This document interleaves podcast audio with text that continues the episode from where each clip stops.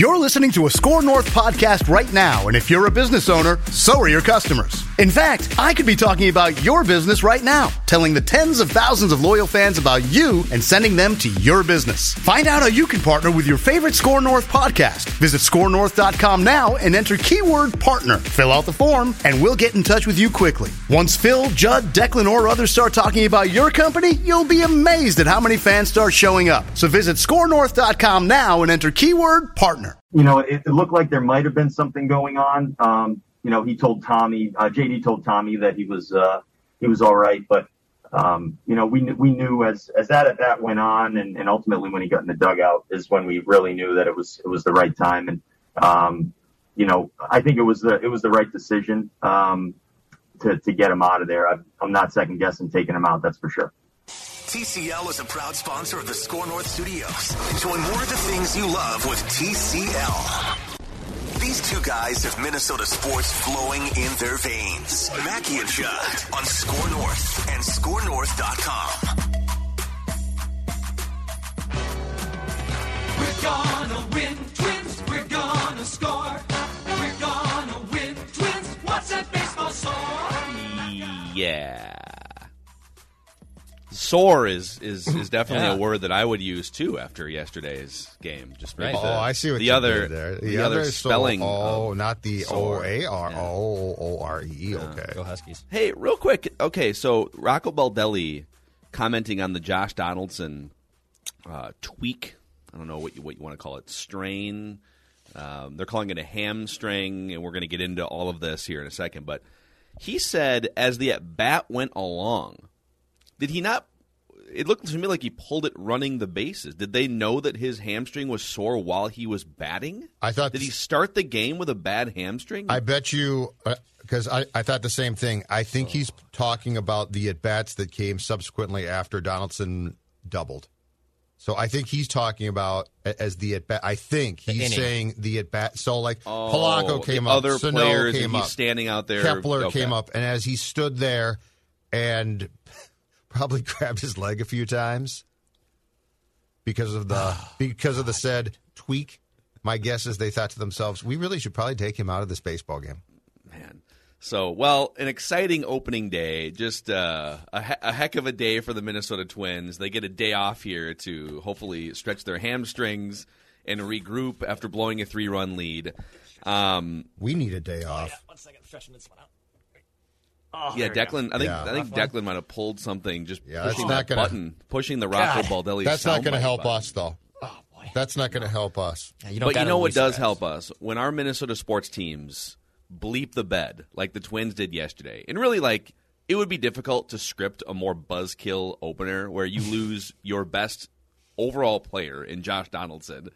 Uh, and it, it's not like oh he just it's you know he's been healthy for the most part in his career. Like no, this is a guy with chronic issues with his legs and calves, and he's out for some undetermined amount of time. Your bullpen melts down. All right, let's do this. Now on Mackey and Judd, This chart makes it as clear as I can to you. the pie chart of blame. You want to blame somebody?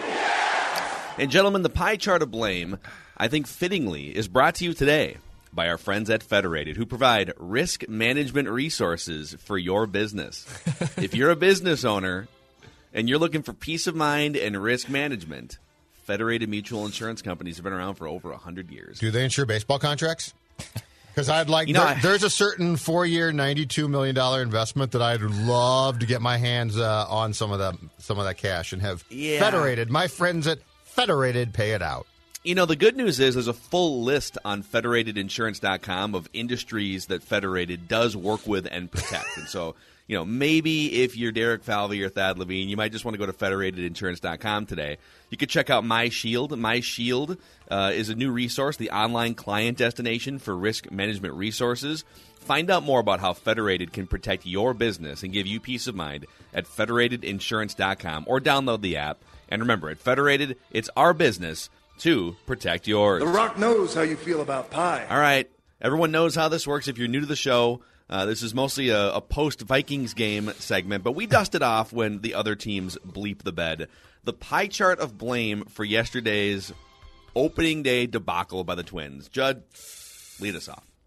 Because we treat baseball as football. Because there is no loss too minor for us to break down. Because there is no game once the regular season starts too unimportant for us to break down. I bring you a pie chart in six pieces. Six pieces of pie? Hell yes. Wow. I got a lot of blame to go Six around here. pieces of Wow, pie. you, you a sharp knife Yeah. here. I'll start it. Well, you know what? I am Who's cutting the fam- pie? I am famous for my big pieces of pie, or my small pieces of pie, I should say, because my pies have a lot of pieces to them. All right, I'm going to start at the bottom here and work my way up. Um, I've got my pie chart here. I've got my scorecard from the game The Rock here, knows how you feel about pie. and I will start with a fi- two five percent chunks of pie. The first one I'm going to give to what might be at first an unlikely suspect, but he's really not. Miguel Sano. Oh. He had a hit in his first at bat in the third, and then came up in the fifth, the sixth, and the eighth, and he struck out each time, including including with the bases loaded in the sixth.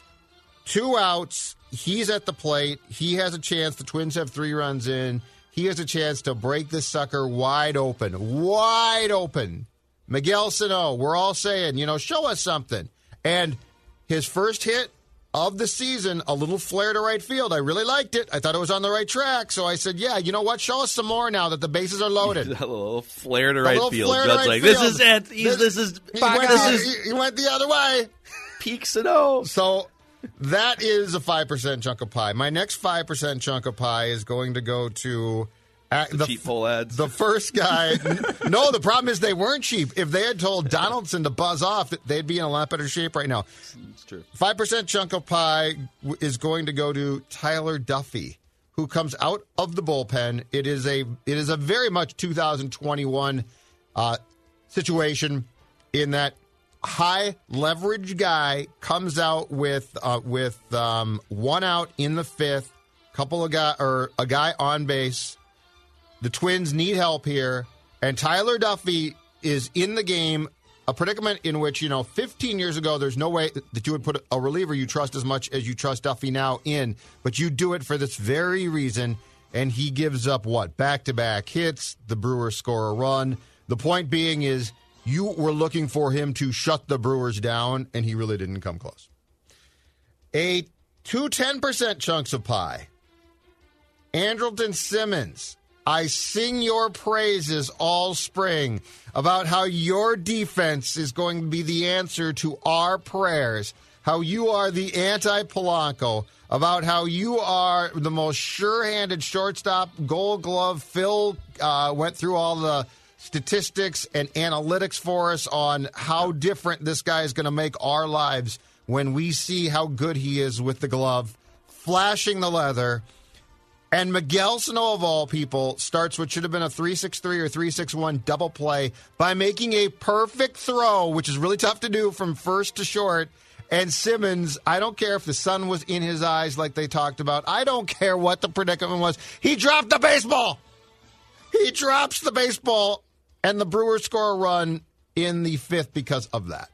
Yeah. Nice work. Yeah, I mean it's it is pretty, and obviously like this is one of 162, and Yeah. over the course of time, I think you're going to find that Andrelton Simmons is a generationally great shortstop. But it just sort of it was par for the course yesterday. of course, of course, the greatest shortstop since Ozzie Smith defensively, and I'm and I would I would put him on the same level as probably Omar Vizquel, like Yeah, which not as much of a household name. Fantastic. And of course, he makes that Yes. bobble at second base yesterday. Of yes. course. So he gets a 10% chunk of my pie chart of blame.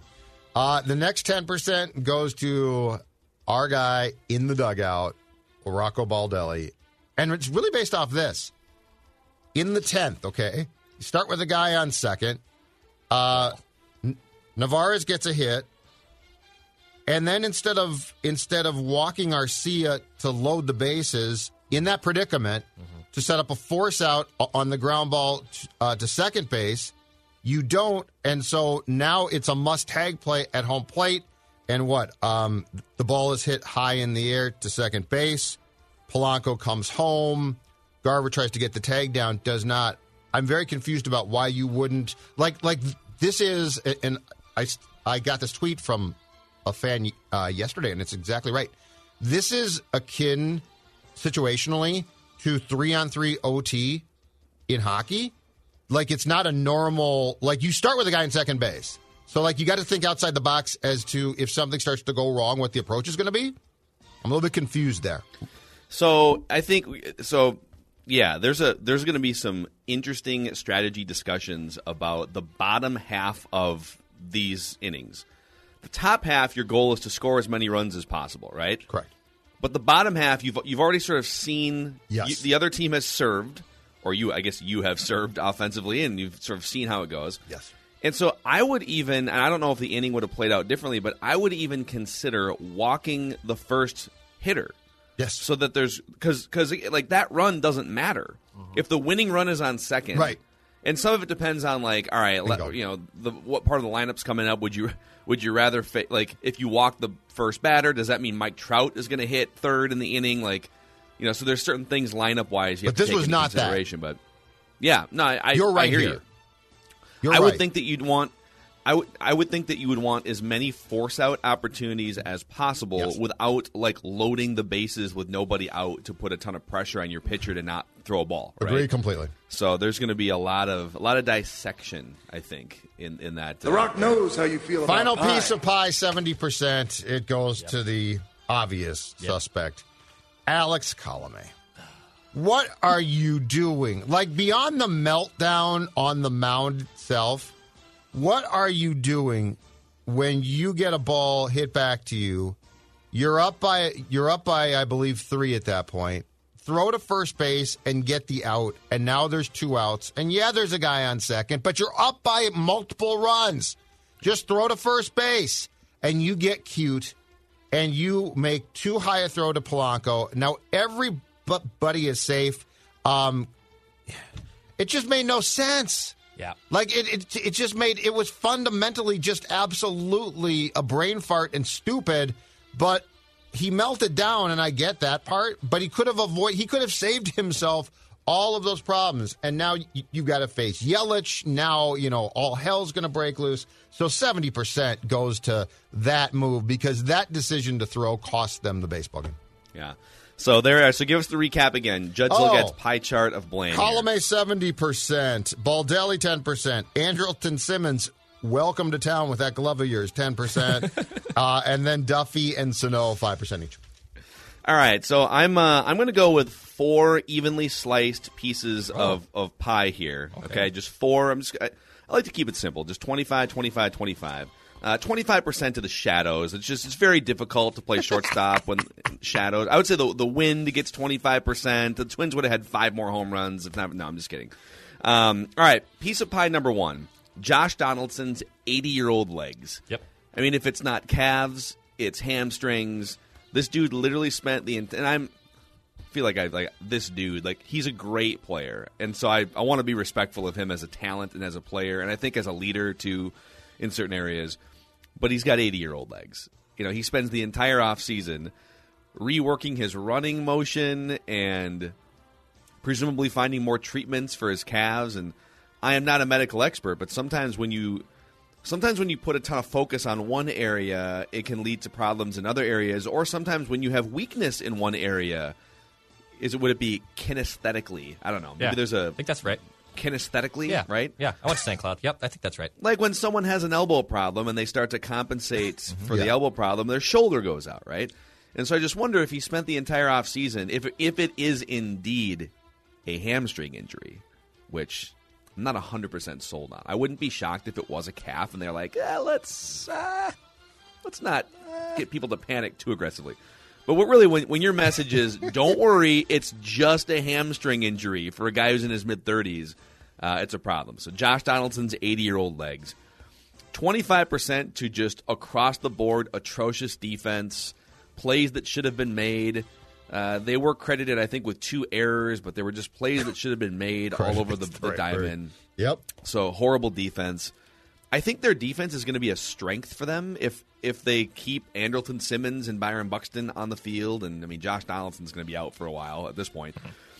Piece of pie number three. I'm going to say the Twins' propensity to melt when the lights are the brightest, Ooh, I like it. and that can be playoffs opening day has not been super kind to this franchise over the years as well. I mean, I don't, I don't have the record in front of me, but it just seems like there's a lot of bad things that happen on opening day for the Twins, and this this might have taken the cake just in terms of the meltdown and Josh Donaldson going down. But it just kind of feels like when when more people are watching and staring, the Twins rarely rise to the moment, and I don't know if it's just coincidence. It's multiple eras of GMs and managers and players, but yesterday it wasn't like the lights were super bright. It was just Brewers and Twins on opening day. yeah, you're in Milwaukee, But- Wisconsin. I can't. How bright can it But, be? it, but it's the first game of the year. It's a new TV network. There's fans in the stands for the first time in a year and a half. Are you talking about Bally's? You melted down. Bally Sports Network. Is that what you're talking about? An American Family Ballpark. Let's talk things. about let's talk about Bally's after our pie charts. Okay. Let's get our we'll get All our right. initial reviews of Bally's. Okay. Miller. And then pie chart or, or piece of pie number four, it's probably unfair to just like lump him in without lumping mm-hmm. in other hitters who also failed. The Twins left a million runners on base yesterday. But Judd brought up Miguel Sano. And Miguel so Miguel Sano came up multiple times, a couple times with two outs, runners in scoring position or bases loaded, and he struck out three times in that game yesterday. And so the reason I'm putting Miguel Sano in this bin and sort of singling him out, it's a career achievement award piece of pie for Sano. Miguel Sano's career batting average with the bases loaded is 159. 159 With- is his career with how many strikeouts? batting average. Do you have that in front Um, of you? So he has come to the plate 50 times in his career with the bases loaded. Mm-hmm. And he has 21 strikeouts in those 50 plate appearances. 42% strikeout rate in in uh, situations with the bases loaded. He has one grand slam. Yep. So he has the one grand slam. That's good. JK But he is terrible. He's one of the worst hitters in baseball with the bases loaded. Yes. There, I mean, it, it is. Royce kind of alluded to it earlier this. I think it was on maybe Wednesday's edition of Rapping with Royce. He said in those key moments late in the game, two outs, you there are very few hitters you'd rather see at the plate if you're an opposing team than Miguel Sano. And a lot of a lot of fans might be like, "What are you talking about? The guy can hit the ball 500 Yeah. feet, not with the bases loaded." Yeah. He's done it once, so he is that's ripe my for pie a chart. at bat. Miguel Sano, Mm-hmm. the Twins' propensity to melt when the lights are the brightest, horrible defense, and Josh Donaldson's 80 year old legs. Declan? All right. As a The Rock knows how you feel about pie. As Judd alluded to, I'm a gentleman. I'll work. At the, uh, start from the bottom, work my way up. Uh, my smallest piece of pie. I got four pieces of pie. Five percent goes to Major League Baseball, not the sport of baseball, not not the idea of baseball. Major League Baseball.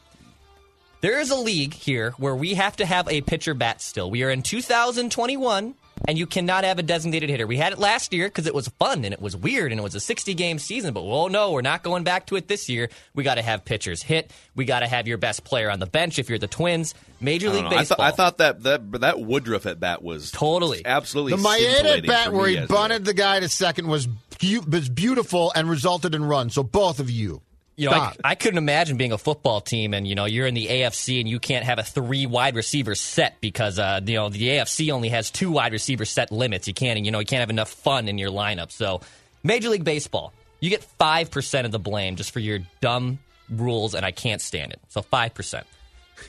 Well, uh, Josh Donaldson actually gets blamed for me here. 10% of my blame goes to Josh for the injury because then it just set off another catastrophic things of events. So you have Luis Arraez, who was in left. He now has to come in the third. Jake Cave now has to enter the game and be in the lineup for the whole game. His injury is, is a string of problems that end up happening for the Twins. So actually, I do put blame on Josh Donaldson here. His injury caused Wow. an issue that rippled throughout the course of the game. So Josh Donaldson does get 10% of my blame. Uh, Baldelli gets 15% because there, and maybe this is more of the bright lights and the prime time situations. So I kind of understood why you put all your firefighters out after Maeda. You went Duffy, then Stashak, then Taylor Rogers, Hansel Robles, who actually looked pretty damn good. I'll eat my own words. I texted you guys that I think this, if this anyone's going to blow it right here, it's going to be Robles. He looked awesome. He was firing bullets. Good for him. And then Colome. So now Colome comes in, and I'll get into the blame there with him in a minute. But after that, you know Josh Hader hasn't pitched yet for the Brewers. So you know if you go to extra innings, you're probably going to lose this game. And in Josh Hader's case, 11 pitches, 9 strikes, 5 swinging strikes, three strikeouts, you didn't stand a chance. I saw some tweets saying, "Well, it was their best contact hitters they could face. Like those are the best guys you could have up." It doesn't. It didn't matter, dude. It's Josh Hader. It's you don't you don't stand a chance against Josh Hader. Zero chance. So Baldelli gets 15% with just the management of the game. My final chunk of pie, 70% goes to Alex Colome. Brother, you, you, you had you had a pinch hitter coming up to lead the game. Then you had the top of the lineup. There's a runner at first. All you have to do is throw that ball to first in the other hand. Because if you throw to second, Christian Yelich is coming up. So the uh, one of the best players in the Major League Baseball. Worst case scenario, you take that out at first, and Yelich comes up, hits a bomb. You still have a lead. You still have a one-run lead, and instead you try to get cute and turn a double play when you could have just got the second out of the inning right there by underhanding it to first, dude. So Alex Colome gets 70% of my blame too for not recognizing that you are facing the heart of the Brewers order. So my four pieces of pie, 5% to Major League Baseball, 10% to Josh Donaldson, 15% to Rocco Baldelli, 70% The to Rock Alex knows Colome. how you feel about pie. Wow, Very Ther- spirited. that was therapeutic. It that was, was. therapeutic. Are It you guys? So Judd has him at ninety six. I have him at Yeah. ninety four. Declan had him at ninety what ninety two or Uh, yeah, something. I think 91, 92. 91 Yeah. are you guys after the first game after the first game I, we have to stick to our predictions because that's how it works but like if you could take a mulligan and re-predict would you come off of your prediction after one No, game it's one. After No, one game? no, no. I'm, so not. good. i mean the josh donaldson thing now we all expected he would miss some time Yeah. i don't think he's i don't think he plays in april at Oh, I agree point. completely. No, no, he won't play. In fact, if, if I had to put five bucks down on this, I, I say his next appearance is somewhere around like May 10th or something. It, he's 35, and it's a hamstring. Like, I don't, like, let's just say that it has nothing to do with the calf, okay? Nothing. The calf is, it's not involved, which I find hard to believe, but let's just say that. He's a 35 year old man with a hamstring problem. Then, okay. Like, when's the last time? When's the last time, Phil, that you said, you know, that makes me feel a lot better? It's only a hamstring. dude, dude, here's what doesn't make any sense to me. Okay, so we you know we watch we watch football on a regular basis and basketball and hockey, right? And let's take basketball and football because those are at least like it, with hockey, it's it's a, it's a different mechanic. Motion. You have you have Yeah. knives on your feet for God's sakes, right? So it's just different different motion. Basketball players, soccer players, football players are bursting, sprinting for hours. It's just like boom, boom, boom, right? Every play up, down. Mm-hmm. And like when's the last time you heard of a basketball player like pulling a hamstring? It it never happens. When's the last time a Wolves player like missed a month with a hamstring or a calf, right? So in these sports where you are running all the time, and maybe that's part of it, you're just you're running all the time, and so your muscles are properly stretched. In baseball, there's a lot of standing around, and your muscles have a chance to cramp up. Like this dude pulls something and is out for months every single year. Does he? Is it something that is unfixable? Are there Yes. not trainers or methods No. out there that he can tap tried. into? Like He's tried, dude. This is his fourth time now. Uh, 17, 18, 20, and now he has, we like to call it a chronic condition. Like we should just call it what it is.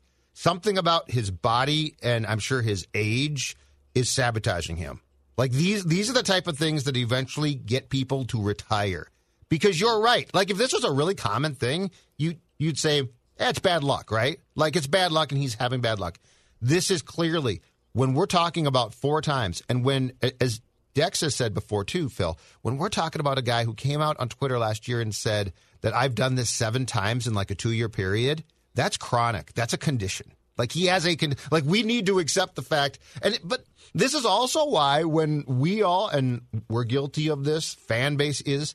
This is why when we're always like, well, cheap Pohlad, sign a free agent, sign Josh Donaldson, they signed him.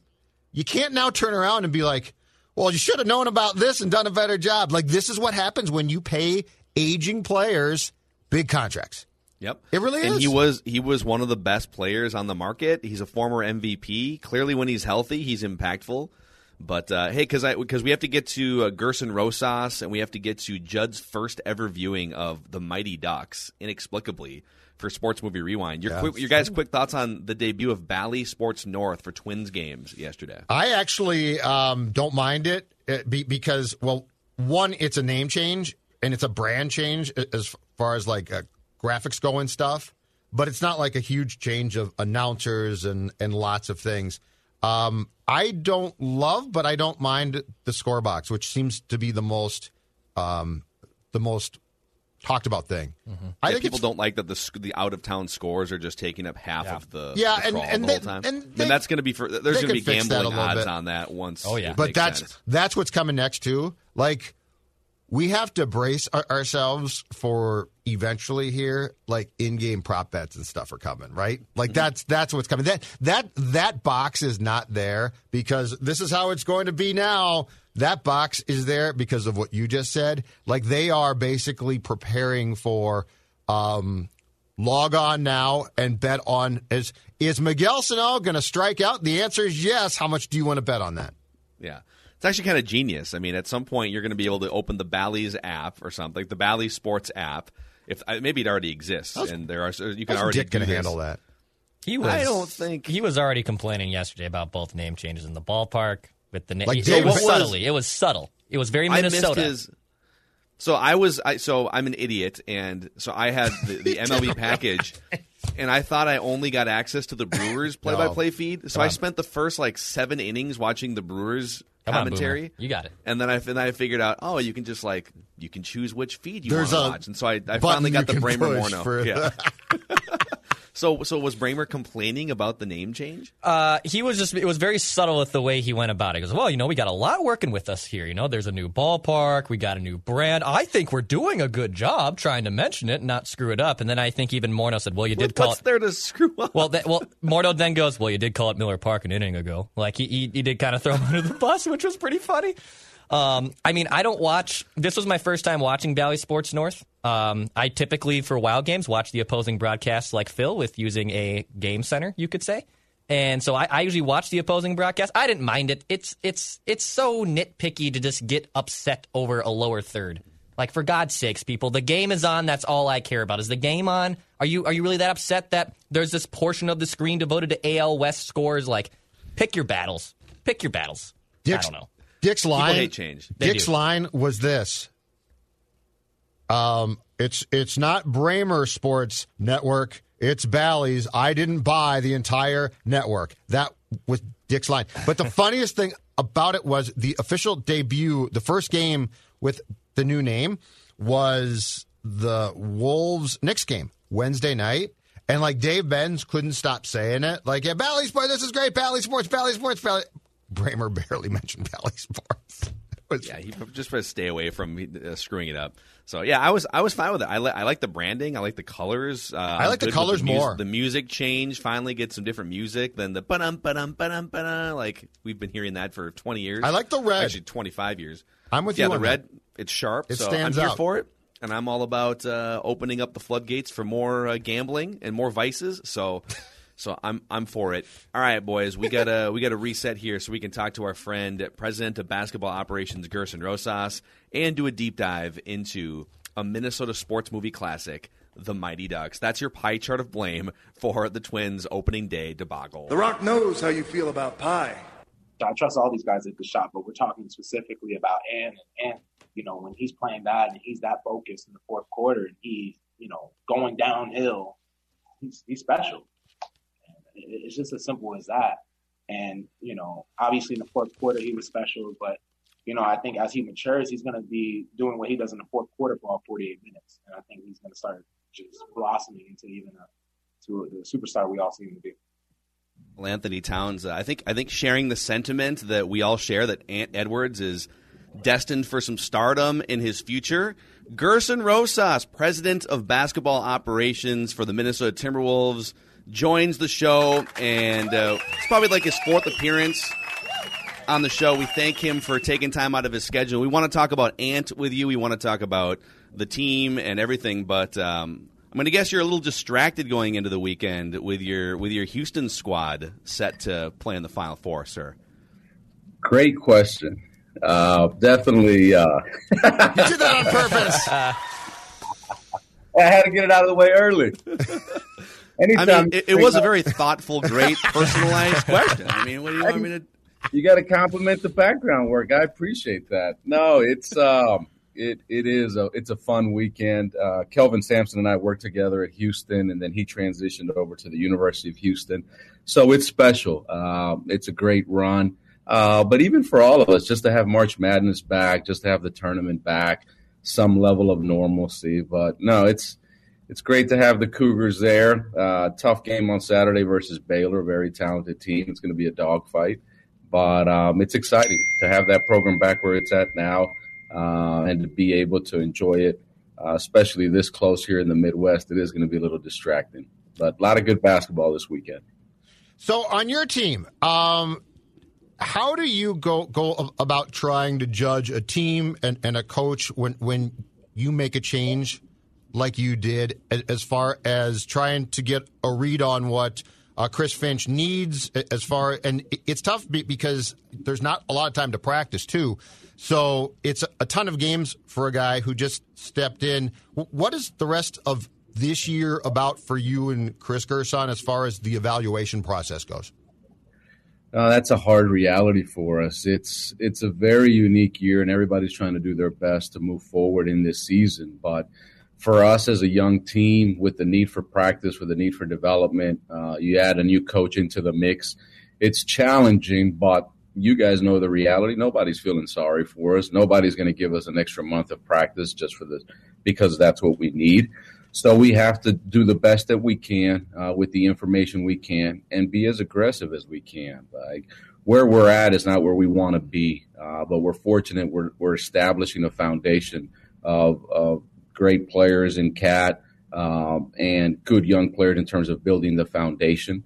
We don't know what we have right now with uh, D'Angelo and KAT and the rest of our group. Uh, some of our players have even brought up to me there you know, D'Angelo hasn't played with this Anthony. D'Angelo hasn't played with this Jaden. And we have to figure that out. So for that reason, these last 25, 24 games are critically important to us in that this is our games. These are our practices. This, are, this is our, our off season. This is our training camp from last year. We've got to really maximize uh, where we're at. And a big part of the coaching change during this season is we really – needed to readjust our identity, uh, both from an offensive and defensive perspective, and as a platform for our young players to develop.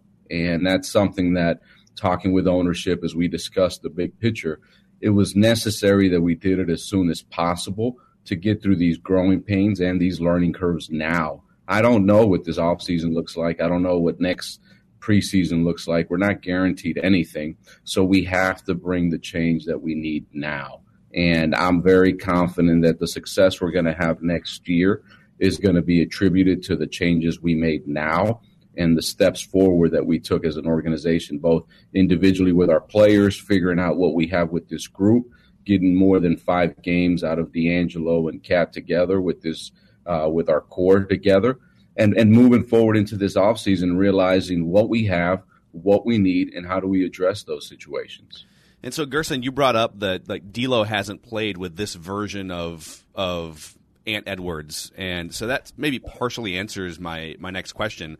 Um, and I and I'm going to preface this by saying I am I, I quit basketball in eighth grade because the conditioning was too aggressive, and so this is a complete amateur observation. you know, when you you know Basketball Reference has amazing tools, and you can go check out lineup combinations, and D'Lo plus Ant on the court at the same time has been uh, a lot of negative value for you guys in the box score, but that combination really only played before the All Star break because D'Lo's been out, and so I guess my question is. Um, they haven't looked great together on the court. What can they look like on the court, and what gives you confidence that they can play together for large chunks of minutes when he comes back? Yeah, so a big part of that was the uh, philosophical change. Uh, and I didn't feel like the system, the structure that we had in place was conducive uh, not only to our top guys, but to our young guys moving forward. And we had to change that infrastructure. And uh, Coach Finch and the staff and the players deserve a lot of credit in that you're seeing incremental uh, developments in our program. And a big part of that is the development of our young guys. I think it's no surprise that uh, Anthony Edwards is named the rookie of the of the month this month, uh, and it's because of the comfort level in this system, the comfort level in this program, and in this offense and in this defense. I think we've we've put ourselves in a situation now where we have platforms where guys can operate to their strengths. Uh, by no means have they figured it out. There's a long stretch of development, but those are key areas for us. Like how do how do D'Angelo and Ant work together, and how can we put them in a position? I think Chris uh, Finch has an incredible uh, offensive mind. Uh, he he's done a good job of not only putting these guys in a position to be successful, but coaching them and holding them accountable. Uh, I mean, Ant missed a couple of the last fourth quarters here over the last week, 10 days. And th- those were important teaching and development moments for him. And it's the reason why he can bounce back. But I do feel we're going to have a structure in place where we can not only put D'Lo in a position where he can be successful and productive, uh, Ant, Beasley, uh, which we haven't had together, Jaden McDaniels and his development and growth. But it all comes together because we have a very unique and special superstar in Karl Anthony Towns who wants it to happen. And he's not a guy that's trying to get stats. He's not trying to get points. He wants to win.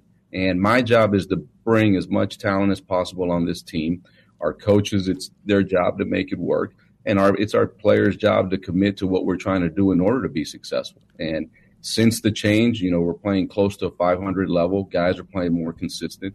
Our focus has been to do offensively and defensively the things we can recreate game in and game out, and that's our focus here for the for the rest of the season. The, the Karl thing's interesting in that I think on one side of it, there's how do players just sort of fit together schematically, but then there's also the personality and leadership pecking order and my own observation, it's never seemed to me that KAT has felt super comfortable as like a vocal and personality leader, and maybe you disagree with that, but Ant seems comfortable with that.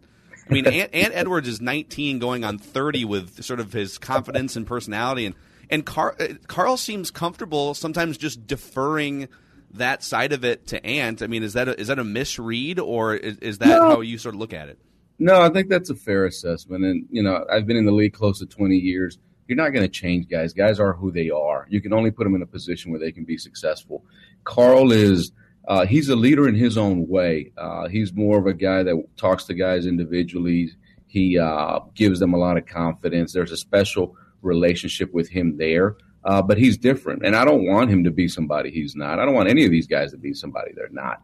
And is who he is. He's a ball of energy, charismatic force that loves playing, loves winning, and is is a youthful energy that's trying to figure things out. And we needed that when we drafted him. I, I saw him as a good compliment to KAT, to D'Lo, to some of our other guys because he has that charismatic uh, personality, and and he's driven to be great. Like he doesn't know what he doesn't know. He's scratching the surface. This is a football player turned basketball player who should be a freshman in college this year but he's got a grit and a spirit to him that's very special, and you see that.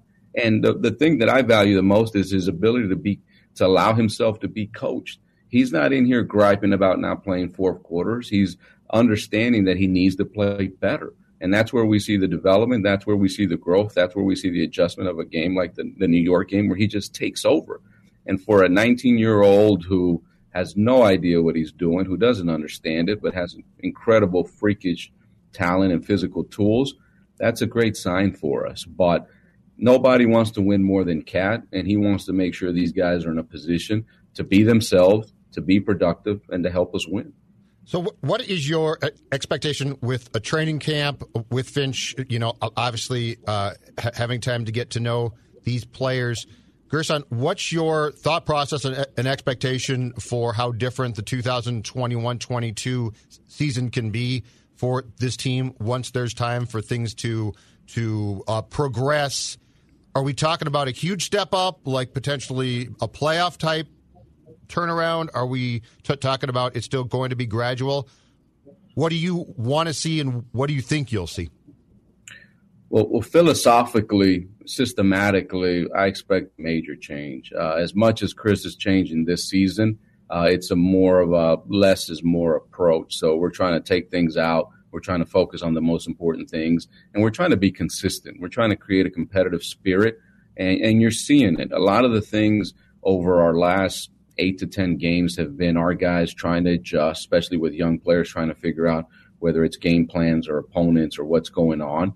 But I love that our spirit has become we're not going to give up. We come back from falling uh, to big leads, and that's not a trend we want to have. We want to get better starts, but we want to have a competitive spirit where we're never out of a game. And to win the New York game the way we won it with stops, uh, rebounds, uh, defensive plays, uh, that speaks to the group that we're becoming. But I do think, and in a big way, what we what we're going to see this next year from this team is going to be totally different. Uh, a, a full off season, a full training camp uh, under Chris Finch and his staff uh, we're going to be a lot different. And there's only so much you can impact at this stage with games, limited practices. Uh, but there's there's a big urgency going into next year. We we have to take a step forward. Uh, we have to be more consistent. We have to be more productive, and it's got to be more about winning.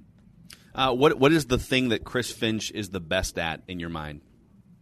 Well, when you know his perspective, like being a coach for thirty plus years, uh, all over the world, being a head coach for 20 plus years.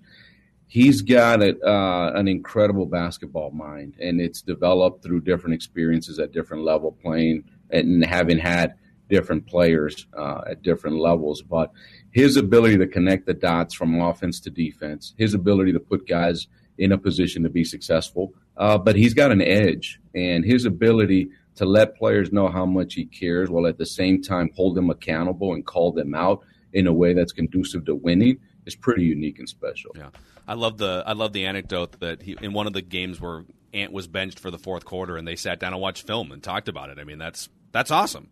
And the fact that the player is good with that and the coach is comfortable having that conversation, I mean, that's how it should be. Well, where we're at is about winning, and it's not about your feelings. It's not about good play, bad play. It's what do we need to do to win? And our players are committed to that. Our coaches are committed to that. The organization is committed to that we don't have time for all the other things. We've got to get to the heart of the issue, and that's how to figure out how to win consistently. Thanks, All right. Gerson. Great stuff. Gerson, good stuff, man. We'll talk again sometime, uh, probably between end of season and draft, so we can ask you a bunch of invasive questions about. Hopefully, you guys keep the pick, but I know you guys. Oh, and he'll win tell games, and he'll so tell us we'll see. exactly what the plan is. We'll be in the war room. Yeah. We'll be in the war room. You guys- Show us the board, Gerson. Show us the board. You guys, you guys will know that, but I'm expecting another call next week in case uh, a certain team advances there to Monday. I don't want to forget about that. Actually, if that happens, let's what- let's just do a breakdown of the championship game. We don't even have to talk Wolves. hey, I'm game. I'm, and we'll Kilo talk- back when, Gerson? What? When is uh, when is D- D'Lo going to be back? Do you think? How soon? He's soon. Okay. He's soon. I, I expect him uh, here sooner rather than later over the next week. He's working hard. Uh, hopefully, we ha- we haven't had any setbacks, but uh, no, we need him back on the court soon, and he's working hard to get back there. Awesome. Cool. All right. Bye, Gerson. Thanks, Gerson. Thank you, guys. He's got, to get, it. he's got- he's got to get to a meeting, and he refused to let us in the, the Zoom meeting, so we'll let him go. Uh, Gerson Rosas, president of basketball operations for the Timberwolves. And by the way, his appearance brought to us by Dennis Kirk. So Dennis Kirk is the absolute best in the business when it comes to motorcycle riding, sport bike, metric cruises, whatever you ride. They've got parts for you. 160,000 parts and accessories in stock, clothing and helmets. If you order before 8 p.m., they ship the same day, and shipping is free for orders over $89. Uh, it's uh, the sun is starting to come out more often. The weather is starting to turn, and so that means it's riding season. DennisKirk.com. Everything you need for your ride at DennisKirk.com. Before we jump into Judd's first ever review of the Mighty Ducks here, um, inter- I, I, I, I love having him on. I mean, he's always super honest, and without going too aggressively in on Ryan Saunders or mentioning his name, mm-hmm. you know, when when we asked the question, what makes you think that Ant and D'Lo can coexist on the court, knowing that they're like a I didn't have the numbers in front of me, but they're, they're like a minus thirty per one hundred possessions or something, small sample size, and he said, yeah, well. The old infrastructure and system was the main reason for that, and we feel like Chris Finch's infrastructure and system and the way that Ant has evolved is going to fix that problem. So he didn't name Ryan, but yeah. he was Well, and clear. Ryan, and Ryan, as we talked about back when he got the full time job, was put in a very difficult situation for his age. Like that's that's not the no- Absolutely. that's not the norm. I mean, Chris Finch is I think fifty one, and Chris Finch comes in with a background, and I mean, the fa- the fact is, look, Ryan Saunders does not bench Ant for the end of two games. He just doesn't, and Ant was benched. He's flat out benched. Now he takes it well. Uh, he deserves it, and he knows he he does. But Ryan's not going to do that. He is not in a position in life yet. He will be eventually at some point. So yeah, th- it's not a surprise that the Wolves had to get as far as the person who was coaching them more structure.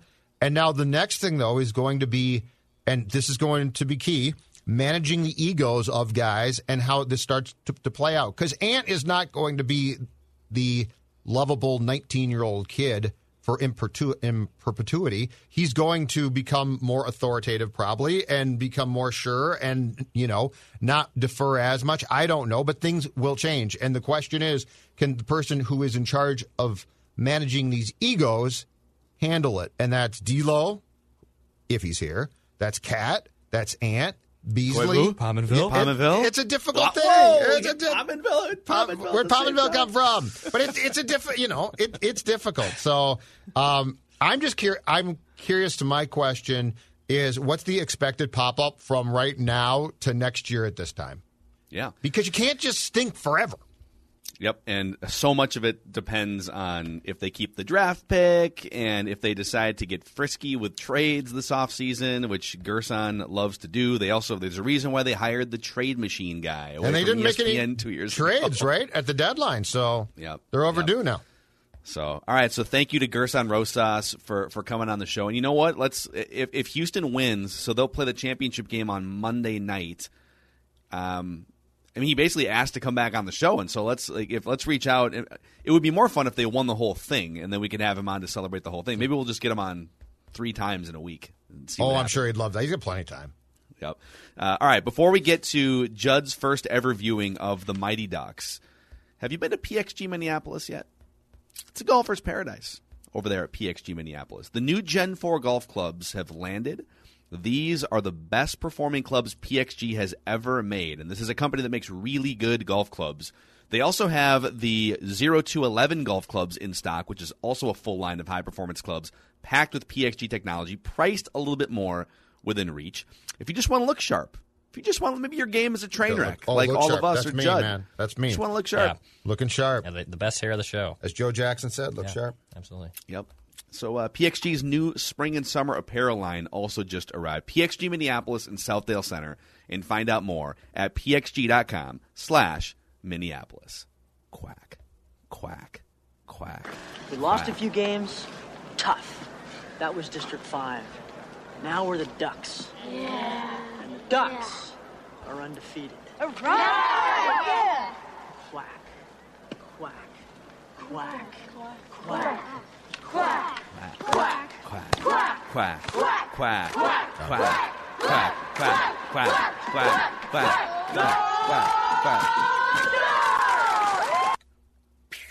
Oh yeah.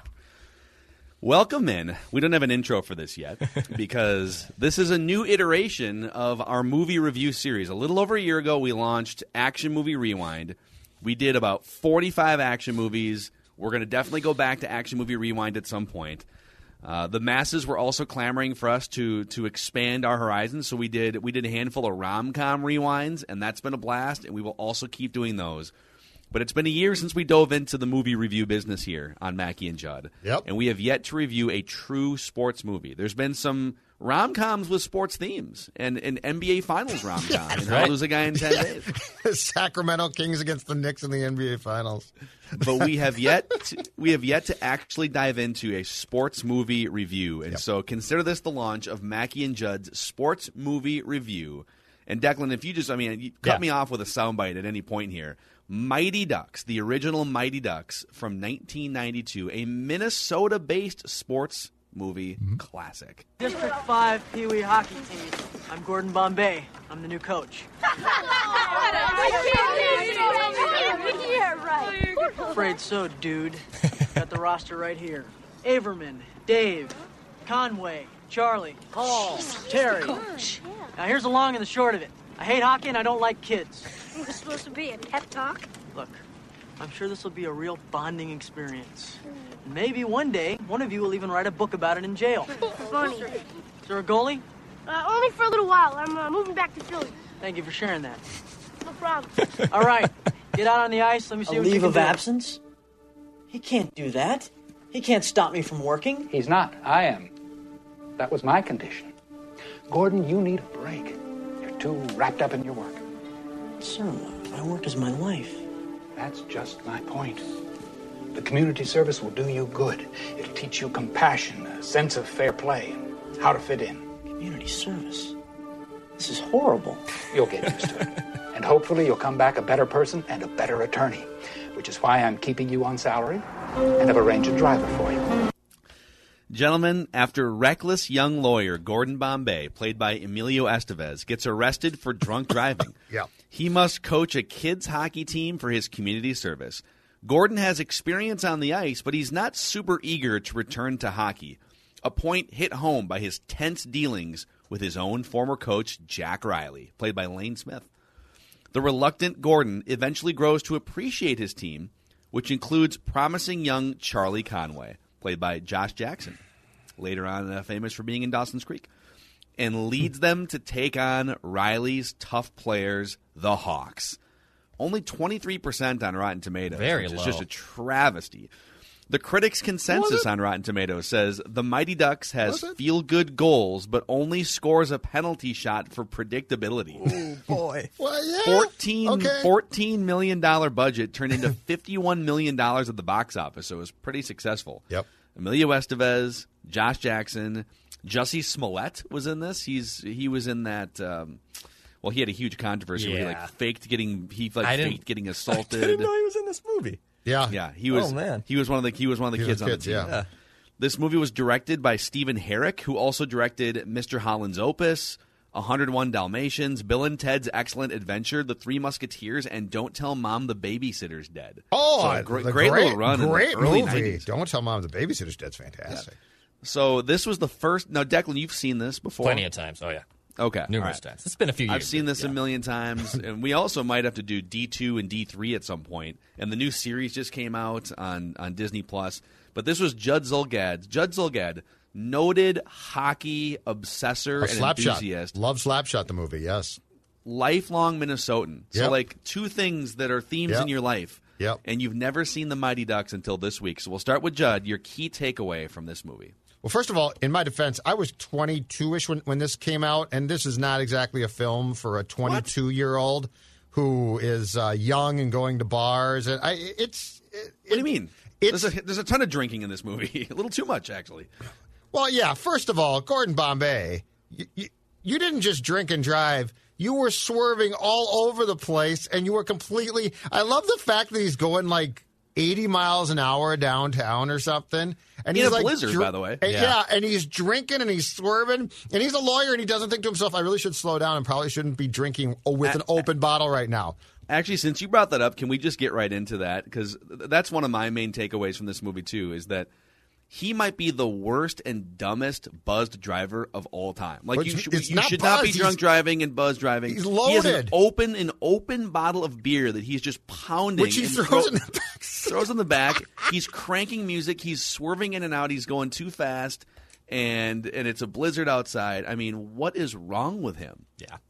So my takeaway is this, though, and it gets back to the central character in said film. Gordon Bombay is a tortured soul who has no idea who he is, and he doesn't need community service. He needs intense therapy, okay? Intense therapy.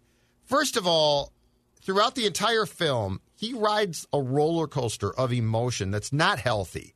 Like it, at the first part, he's a jerk to the kids, and then he softens up. But then, but then, as soon as things turn against him, he sort of becomes a jerk again, and then he softens up. He's a he, he's an immature brat. And so that's one thing. The other thing is he has no clue what he's doing with his entire life to the point of he coaches a pee wee hockey team. Okay, that's cool. Pee wee hockey team. He's a former really good pee wee player from 1973. So if, if, if we extrapolate this and say that was 1973 and now he's a lawyer in present day, which I think was supposed to be 1992 Ninety one is when or the movie 91 was filmed. okay and he's spo- and so he is now going to go for a minor league hockey tryout at the end like dude you just coached a pee-wee team you haven't coached in or you haven't played in years and you hate and you supposedly uh, quit Dude, playing just- he scored like, Like- 190 goals in a Pee Wee season. Man. wait in Gordon Bombay. 1973 this is like 18 years after anyway the point being Fast hands don't leave you. The fast hands don't anyway leave you. gordon bombay has no bleeping clue what he's doing in life. He needs help, and he shouldn't be around children because he's going to screw them up too.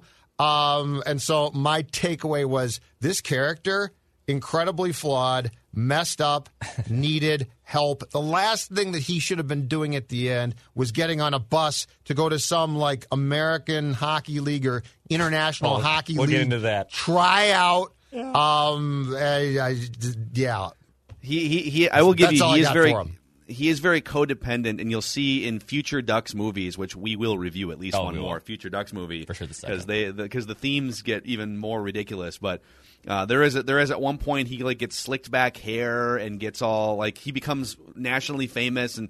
He rides the roller coaster of life. I think he could maybe read a book or two about stoicism and Yeah. meditation. Can I say this, too? Himself a little bit. So, so I actually went back and looked at the background of this film itself to f- find out where it started and stuff. The problem that this film had was this: it was written as a serious film, like it was supposed to be. The Bombay character was supposed to be messed up, and then Disney bought it, and they're like, "Oh no." Has to be a family film. And keep They're in mind, quack, too, you guys, quack, keep in mind, too, the North Stars, Norm Green wanted to move the North Stars around this time to Anaheim. Mm-hmm. And he was going to. And the league stopped him, stopped him, and basically said, you can go anywhere but there because this film was so successful that the Mighty Ducks, they were bound and determined to launch a team with Disney involved in the league, which they did. And they did. And so, so what? Had, just real quick on that note. So the league launched the Mighty Ducks off the back of this movie, like a year or two later. Yes. And instead of instead of paying an entry fee to the league, like when an expansion team comes in, like whenever the next NBA team comes in, whether it's in Las Vegas or in Seattle. They're going to pay like a two hundred million dollar entrance fee, to, and then that'll be spread across the owners. So Anaheim paid a fifty million dollar fee just to the LA Kings so that they could be in the backyard and not. It was sort of a hey, we're sorry, Kings. We're gonna we're gonna put a team in your backyard. Um, so yeah. Anyways, Declan, what was your main takeaway? All right, so it's been a few years since I've seen this movie. Um, I've seen it, you know, a dozen of times. Uh, my main takeaway is this, and it, it struck me the first opening scene, and then I was I was struggling with it throughout the course of the film. And I'm actually I'm gonna have to defer to Phil for this conversation. My main takeaway was I couldn't tell if Judd was more like Coach Riley or Coach Bombay. So, Coach Riley, Coach Riley, Coach Riley. you missed this shot, kid. You're not just letting you're not just letting the team down. You're letting me down too. Like he's like he is just imposing his will on like an eight year old who, by the way, his his dad died. Like he like he is tough love, dude. He he is just a hard ass. And and this clip even too when when they're confronted with one another. Bunch of losers. That's right, coach. They are losers. We hate losers, don't we? They don't even deserve to live. Maybe you're right. Maybe Banks won't make a difference. But at least we're playing by the rules. Why'd you turn against me, Gordon? For six years, I taught you how to skate. I taught you how to score. I taught you how to go for the W. You could have been one of the greats. And now look at yourself. You're not even a has-been. You're a never was. Great line. Um, Those kids not understanding sarcasm in I got moment a- is one of the most notes on that. infuriating parts. I've of the got movie. notes on that too. That that idiots. yes. So so I think it Terrible is writing. more Coach Riley, but then but then Bombay, right? Like Bombay also teaches the kids faking injuries, right? He needs there. There's some little help that he needs to get his life back. I see some Judd Zulgad and Coach Bombay as well. Well, the co- the coaching kids how to cheat to me, I loved it. I thought it was brilliant. And and then they're and then they're like all mad about I don't cheat. I'll bleep you. You're terrible. Yeah, this guy's a lawyer, and this guy's a lawyer. He's showing That- you shortcuts. That opening scene when he meets the kids and, and he asks who's the goalie and he goes, uh, it's, it's me, coach, but I'm moving to Philly. Won't be here long. Thank you for sharing. Like I can see Judd and he never coaching a Pee Wee team. But but that's he the never thing moves is, either. if you tell me if you're a fat kid and you're going to move, move. yeah. So I, my main takeaway was I saw Judd Zulgad in both, and I was trying to figure out I'm if not he was Coach Riley. No, because I, I wouldn't. I no. He, that guy is a psychotic competitor. I'm not. Ah. I'm more of a. Dude, I think more, I think I think if you were a coach, I don't think you'd be exactly like either one, Yeah. but I think you would Yeah. be super impatient with Oh, yeah. incompetent people. Yeah. And so you would you would get you would definitely get super super mad at like some of the players that make mistakes. I'd be and you Herb Brooks. t- Yeah. Again. Again. Again. So, so yeah, my main takeaway was I, I, I saw a lot of Judd Zulgad in like in, in the first five minutes of this film. I could I could I saw it in both of them.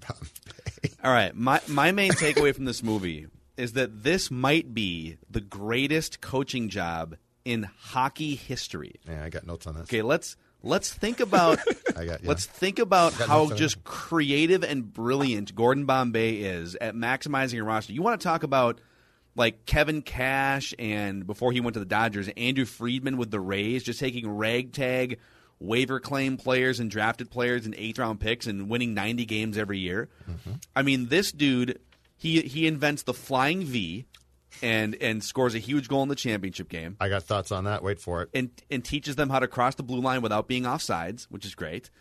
Uh, he's, I mean, the creativity. He brings figure skaters to a hockey team for more mobility, for more speed, and for the distraction factor. He teaches Fulton Reed how to skate just enough to That's- rip that slap shot in key moments, Which you never see. on the power play. Which you never see. You saw it twice. You saw it Two twice. big What are you moments. No, but he never. But you never see him like teach him. He just basically he just Well, they told Start- no. They, they had him. They had him the skating window. around. Yeah, yeah, yeah. They had him skating in the skyways downtown Minneapolis. yeah on rollerblades. I Yeah, but they contended. skated, to- he, he he was at hockey practice with them Yeah. too, skating through the cones. yeah. Okay. Yeah. Sure. Uh, he turns Goldberg. He he instills confidence in Goldberg and Charlie Conway, and I mean, just the I would say just the creativity and the genius of Gordon Bombay. It's it's pretty amazing that he actually wasn't coaching earlier in life. I mean, how tormented he must have felt. But this is one of the great coaching jobs in hockey history. Wow. Miracle or this? Who who was better? Herb Brooks had better players. The better man. coaching Herb, job. Herb Brooks had the Herb Brooks had the best amateur Kurt players in the world. or Emilio Estevez? It's my Mount Rushmore of I hockey coaches. Those two are on it for sure. yep.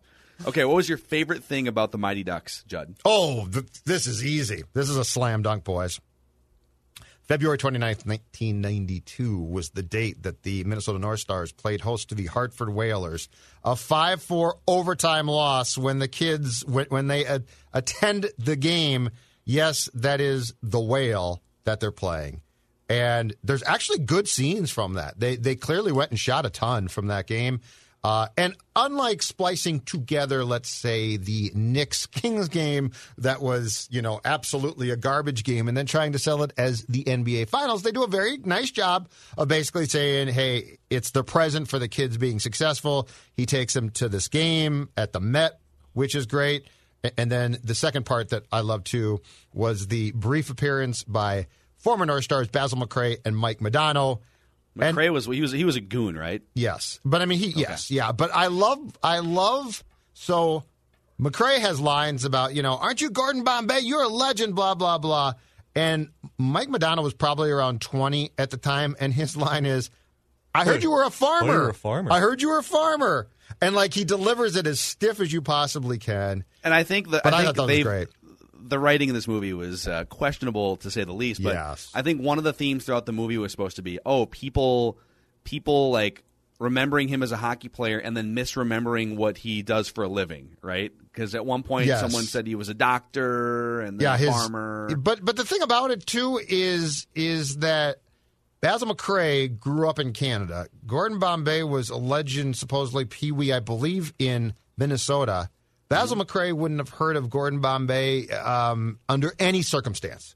Under any and Well, did, what do you mean? Did, did you guys see during the course of the North Stars Whalers game the boards at the Met?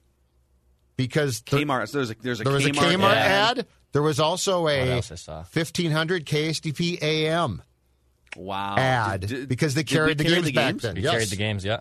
Yes. Yeah. Al called So- the games on our station. So yes, there there was a there was a station ad on the boards at Met Center. Hey, Gordo. Gordon Bombay, right? You remember me? Sure, from Pee Wee's. this guy used to rule in Pee Wee's. Guy used to Oh, rule yeah? Pee Wee's. I heard you're a farmer. Actually, I became a lawyer. But I'm coaching Pee Wee now, and this is my team, the Ducks. Ducks, this is Basil McRae and Mike Modano. Duh. We didn't know. All right, all Hey, Ducks, listen to this guy. He knows what he's talking about. If you ever want a shot, let me know. I'll get you a tryout in the minor league club. Thanks. Hey. This is nearly 20 years after he played Pee Wee, and Basil McRae's just like, yeah. And I, I love how the kids mail in their lines. Kids, this is Basil McRae and Mike Modano. And they say, hey, kids, clamor about that. Eh, yeah, no. Oh, sorry, okay. like, this, that was the most mailed in sequence. Hilarious. All right, Dex, what was your favorite part of this movie? Uh, yeah, this. I think a lot of people who love this movie know this fact, and it might even be in your factoids towards the end of this, as we usually like to do. But uh, Co- uh, Connor Banks, he, he lives at 450. Adam Banks. Adam Banks. I said Connor Banks. Yeah, Adam Banks lives at 450 North Hennepin Avenue. Did you guys Google where 450 North Hennepin Avenue I thought about it. I It thought was- about it, but I did, and at the Yep. time when they shot this film, it was a parking lot. Yeah, so it's it's the right now it's basically it's the intersection of the light rail at Fifth. It, it- it's it's Fifth and Hennepin, and so also down, right downtown. right in the heart of downtown. And So it's like right across from the loon, basically. Yeah. b- basically it's Augie's Strip Club. It's basically Augie's Strip Club. Well, what's wrong it's with the that? closest thing to it you can make. like Augie's is like 425, but it's the closest establishment to it. Like that Buzz Mart, the Copper Melt. The Banks rock. Yeah. So my Yeah, oh, yeah. favorite. Adam Banks' mom had. She Yeah. was a working woman. I don't know what. So she- you know, I don't know what she was doing She's at night, but he about was. But Adam Banks, formulating his uh, hockey career, living Lived right above down- Augie's strip club, lived man. right downtown too, man. Yeah. right downtown. He he was no hawk. So yeah, my, and a lot of people know that that that you know anyone who loves this Mighty Ducks movie, and my God, there are a lot of Minnesotans who love this film, and I'm excited to do our final ranking when we get there. But my favorite part is the fact that 450 North Hennepin, yeah, is basically an intersection, but if you really want to get down to it, it's Augie Strip Club. Th- he was living above Augie Strip. Oh my god, that's a, actually a Where I decent spent some time myself.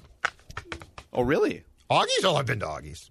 Oh, A friend of mine once dropped his cell phone in there by accident and had to go retrieve it the next day. you had to go retrieve it. No, a, a Oh. friend of mine, but I've been there. I I used to Oh. go go there. Yeah, um, great wings. Great wings. I'm huh? sure they have Yeah. amazing Great food wings. there. Great please, chicken please welcome wings. Tammy to the Yeah. stage. Oh, the Just here for the articles. Just here for the articles. oh yeah, link. this is a true professional. Uh, so my favorite thing about this movie was just like all of the Minnesota things nostalgically. I mean, you had you had the the Skyway. I, I thought they were at one point they were skating through City Center, and Judd, you said it was also what was the other the part? old the Galleria. Conservatory, conservatory, which, which is where the Target buildings are now.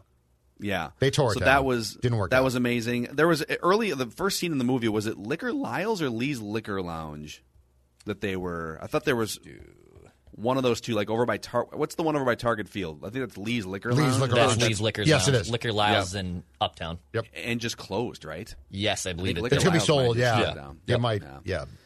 You had Coon Rapids Ice Arena, New Hope Ice Arena, Minnetonka Ice Arena. a Minnetonka Ice Arena. Mhm. You had Mickey's Diner, the Met Center, just all of these these these either iconic places or just sort of random arenas, like the New Hope Ice Arena. It's kind of just a random Where arena. where It's did the. Conways live? Because like I couldn't figure out Yeah. where they lived. Uh, that, uh, it's in my least favorite parts of this movie. okay. I'll save it. I'll I'll stop. we'll save it. I was just curious. Okay, okay. Well, let's like, let's go in reverse order. We'll go back to Declan here. What's what was your least favorite part of this Okay, movie? so my least favorite part is yes. so he lives in Minneapolis. That's clear. That's very very clear. Yep. My, the Minnesotan in me, although loves the nostalgia and loves all the artifacts in Minnesota, I don't.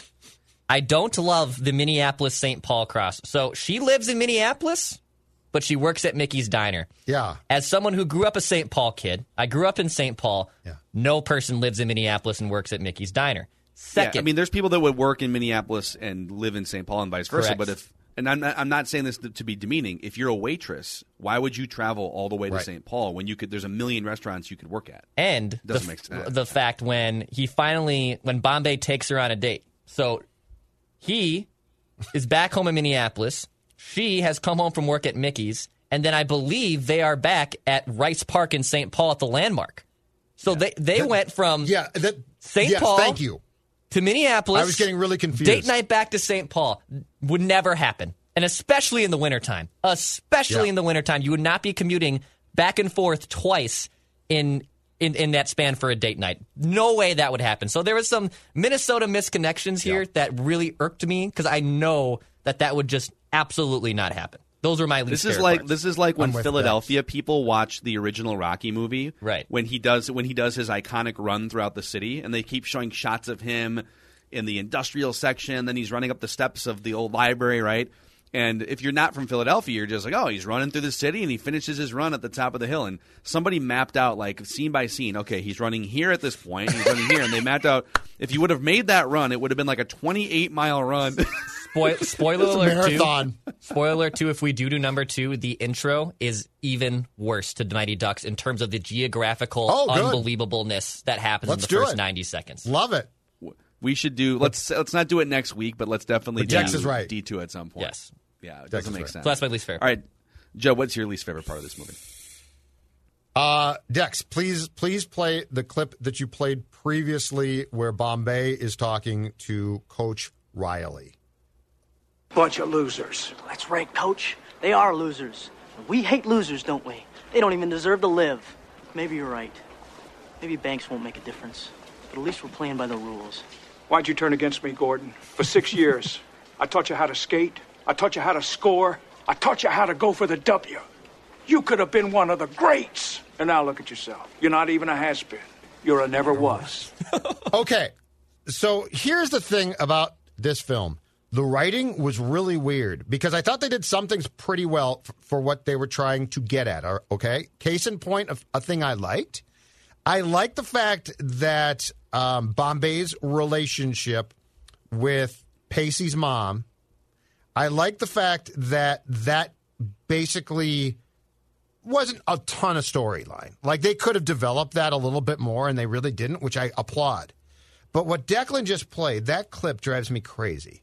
It is so lazy of the writers to have, okay, here's what we're going to do. Two of the kids are going to be behind a wall or a pole, sort of listening to this. And of course, there's going to be the misinterpretation of what Gordon Bo- Bombay says. And they're going to think that he thinks that they're a bunch of heels and losers and, and that they're no good. But that's really not what he means. But we're going to address two things at once. And it's so creative. And then they're going to get mad and it's going to create a rift in the film that, come on. Like, it is so lazy. It was so stupid. I I can't begin. the The scene itself is absolutely fine, and it could have just been a scene. But to have oh, two of the players who are a little volatile are going to hear it, and come, it just. I hated it. I hated it because I thought it was so so lazy of the people that wrote this film. Yeah, I it was it was weird. Like the like like the, the fact that the kids these kids are smart enough in a lot Yes. of ways throughout the movie, right? These are like and they're street smart. They're supposed to be street smart. Yeah, and they don't pick up on a clear argument between these two guys. And, and why are they even there? Like they're just Well, no, that's- randomly hiding behind a wall. Exactly. it's- it was foreign. Yeah, it was like, super weird. Are they going to the concession stand and they just hear their coach t- talking and decide, let's hang back here so that we can spy on Mr. Bombay? Yeah, it was Anyway. it was bizarre. Um, What's and yours? that, it kind of goes hand in hand with my least favorite thing in this movie. What is the deal with the evil career Pee Wee coach? So like he's just coached the Hawks Pee Wee team for like twenty or thirty years, And looks the and same, He, by and, the he- and he looks the same as he That's did. in he looks 70. better in 91 than he did in 73. Yeah, like they couldn't they couldn't have given him like a beard or something. Isn't that weird? So he literally looks the same as he did 20 years earlier. Didn't didn't they think at some point, all right, let's let's give him like a gray beard and have him just be kind of an old codger at this point. And no, he looks Or he just looks get a like he's different in his- actor to play the play the young coach. that would work too. Um, but I don't really understand. I don't understand. Um, I don't understand why he's still coaching Pee Wees and why wouldn't wouldn't.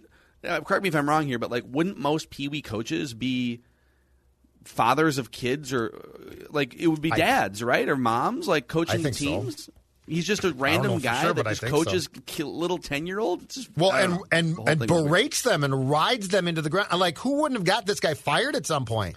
Yeah, and then there's the scenes where he tells when when Adam Banks goes and plays for the Ducks and Yeah. they're playing in the championship game, and he brings those two Adam's former friends over and says, "I want you to take him, him out." take him out, take him out." Right, and so they take him out, and he he runs into the pole after hitting uh, after hitting a goal or whatever, and so so the the referee takes one of the kids and I think puts him in the penalty box for two minutes. By the way, he just like almost murdered Adam Banks on the ice. Two minutes. Ful- Fulton Reed comes over and just dumps a player into the bench and gets a game misconduct, and he's out of the game for, for good. And uh, Hawks player almost kills Adam Banks and just gets a two minute minor, which is amazing. And then as Hawks player is going into the penalty box, the co- the evil coach walks over and gives him a little high five, like yeah, that's, that's okay. So just evil Pee Wee coach for twenty years, thirty years is just a weird concept. and he wouldn't have been fired. Like he didn't get fired. He wouldn't be fired at some. I mean, like he is. He is evil to these kids. Um, and and also, why did they write in the line there? So, so Banks gets hit, and he's clearly unconscious, or he's hurt pretty badly. And the one kid who still likes Banks says to, to the kid that that ran him into the post, "What did you do?" And the kid says back, "My job." My job. Like why? Why is that in there? Like, it, job. like it, okay, we get the fact that these people are bad. Like you know, my job. Anyway, I love it. Yeah. By the way, are the Hawks supposed to be Edina? Uh, yes, I think referring to them as cake eaters. I think so. That that was my takeaway. Okay. Yes, because they because the one kid on the Ducks keeps calling Banks that. So I think you're right. Yeah. Okay. What was what was the least believable part of this movie? We'll go back to Declan here. Uh, oh my God. I have so many least believable parts here. Fire away. Uh, from the kids wearing warm up uh, hoodies and football helmets in a pe- like, okay, I understand it's District 5, but you're telling me, like, it, I, you guys have to have a uniform. Like, Charlie Conway's wearing a Gopher hockey sweatshirt.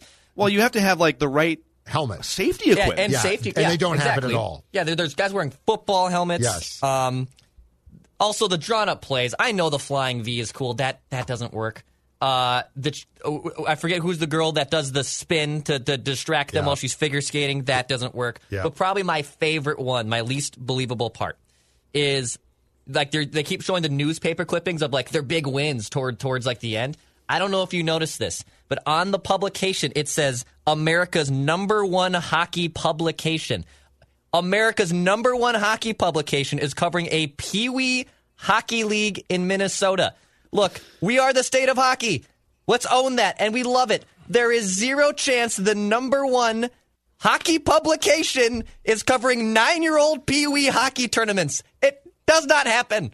Actually, that is a real publication. Let's Play Hockey is a real Yeah, publication. I know Let's Play Hockey. Which has that tag. And yes, But- it is hilarious that every week all they do is cover District 5. So like every Declan has- single De- week. Declan has hit on my most, my least believable thing in this movie is just the extensive media coverage for Pee Wee hockey. Everything The from radio? The radio ga- ga- calls? Yes. game recaps, play by play of the games, Uh, and now here yep. comes here comes Gordon Bombay. It's like Nineteen- what? It's, like in the seventies. It's all on the marble for the 19th. You are listening to the State Pee Wee Hockey Championship on 1500 KSTP AM. Coming up next, music. Yes. It's hilarious. And then people, you know, everyone has the newspaper clipping of. Like, why does Hans have the newspaper clipping of Gordon missing the penalty shot? Because you got to remember your failures. He says that. Oh, wait, like why? What do you? Because he? Celebrated. Because he probably had he probably ago. had cash on the opposing team. Hans was probably gambling on the opposing team to the Hawks. I love it. And I, what I want to know is like, who are the play-by-play announcers for these for these Pee Wee hockey? Is it like, is it on cable twelve? Like what? Like wh- Dude, it was who's running these 1973. games? Though it was radio. There, there was no cable 12. Anthony LaPanta just calling some Pee Wee hockey games. Bombay. Yeah. Con- Conway, Conway, over to Dan Reed. Conway, just- yeah. Conway loses Back the to puck. Carp. Yeah. Carp, Reed. Uh. Carp, back to Reed. Over to Conway. Back to Fulton. All right. Fulton fires goes wide. All right, so here's mine. Least believable part is is so these kids suck. Like these kids are awful. They can barely skate, and you know what? That's fine. Like they're peewees. It's not surprising. But Bombay basically decides that he likes them, embraces these kids and being their coach, and takes them to get equipment. And slowly but surely, they don't just sort of improve. So hey, they're better. That's great. They become like elite level peewee players. So by by the end, Wait, wait for D two and D three. By the way, by, by the end, God. by the end, they are a freaking machine. They are like Shattuck St. Mary's. They are. I mean, the Flying V works. almost almost good enough to make up the entire U.S. national team in a sequel coming to you Oh, soon. you got to be kidding me, Dude, Yeah, but, it's unreal. But I mean, like all of a sudden, and then and then there were confusing things about like who was doing what, and like De- Deck said, the girl who's on the team and they set up the play where she's by the goal twirling, but she's on figure skates, which I don't even know if you can wear in you can't. hockey. You can't. Okay, so she's on those skates, and by and and unless I missed it, I saw her be recruited onto the team, but I really didn't see her playing a role before she suddenly serves as a distraction. But I just the fact that these kids could barely stand up on skates and then get equipment and it somehow morphs them into the 1980 U.S. Olympic team to me, I, I struggled with a little bit. I do think this, guys, this to me was written as originally the Bad News Bears for hockey. And Disney said, oh, no, no, it's going to be happier than that. Yeah. Because, like, Gordon Bombay, and we'll t- talk about the acting ability of Estevez here, but Gordon, Gordon Bombay shares a lot of the same issues as as Buttermaker did in Bad News Bears. But Matthau's a great actor. And Emilio Estevez, not so much, but I really think the characters were supposed to be sort of the same crusty, sort of drunken, lives falling apart, kids help them. Uh, but they it wasn't supposed to be probably as positive as what uh, Disney did to the Mighty Ducks. I remember it's funny like watching this back last night. It's, it's been at least ten years since I've seen this movie, and I remember in my head Emilio Estevez being a much better actor than he was in this movie, just because of all the big movies he was in. I mean, not all of them. He was in a handful of big movies, I guess, Brat Pack. including The Breakfast Club. Yeah, the Brat yeah, the Pack. Brat the Brat Pack movies. Yeah. Um, and he was just, just a really bad actor in this movie. I guess I don't think he could also- carry I- a film. He couldn't carry a film, but I also don't think that he thought this was going to be a big movie. In fact, Yeah. there are there are reports that say like he's kind of shocked at how much this defines his career. Yep. and it really is. It's it's the defining. I think this defines his career more than Breakfast Club does. Um, all right, who um, are we still on least believable thing? No, Did I we- think I we think, all I throw think we least all we believable? all No? divulged there. Okay. Yeah, we're good. Okay, what um before we get to uh, some of the other categories here, I want to throw out a couple things at you guys quick. So NHL comparisons I want from you guys from Judd's Hockey Show. Oh, God. NHL comparisons for let's start with Adam Banks. NHL comp for Adam Well, Banks. he's supposed to be Gretzky, Right? Yeah. 99, because he wears Yeah. the He wears jersey. Um, but he's not. He's not. He's. You know what? He's. He's. He, Dex, I think he's okay. He's good. I don't think he. He's great. Mm. I mean, he's playing with kids who, who three months before could barely stand up on skates. Is he Fiala? Um, no, I, I know. You know what I think? Reality check. I like Ryan Hartman. The reality check of Banks. It's probably Ryan Not- Hartman. What? He's no, Ryan Hartman. That's an insult Over- to Banks. What are you talking about? Dude, overrated. Banks is a stud, man. No, he's Banks supposed to be. stud. What I'm saying, overrated. He's the next one who's going to end, end up with a broken life, having drank too much in community service. Is that Ryan Hartman? Why do you why do you why do you think that? Because he's gonna. He's, he's not that good. He's not as good as he thinks he is. I think he's the best player in Banks the movie. is the best player in the He's entire supposed franchise. to be. He's supposed to be. He's he's very I'm- clearly going to play in the NHL someday. Yeah. I am serving a reality check to say no, he's not. Okay. All right. NHL comp for Fulton Reed. Go ahead, Declan. Uh, big defenseman who's got a big slapper, but doesn't really. I can see some Byfuglien in him. I can see some Byfuglien in him. Like, you know, he, he's, he's a big dude. He's got a big slap shot. Byfuglien hasn't played in a couple years for, for personal reasons, but I can see some Dustin Byfuglien in his game. What do you think, Judd? Who was another defenseman that pops Dustin in with, like, Byfuglien was heart? pretty good. This guy has a good slap shot, but he He really rack can't up some skate. penalty minutes. He's, he's an enforcer who's got a little offense. Boogaard. But Boogaard didn't have a shot. Like Boogaard, I know, but this one kid's a, but this- priority but- was to throw hands. But this kid's a goon. I mean, he tossed a kid into the bench. He lifted him up and tossed him into the bench. He's a goon. What about Charlie Charlie Conway? Zach Parise.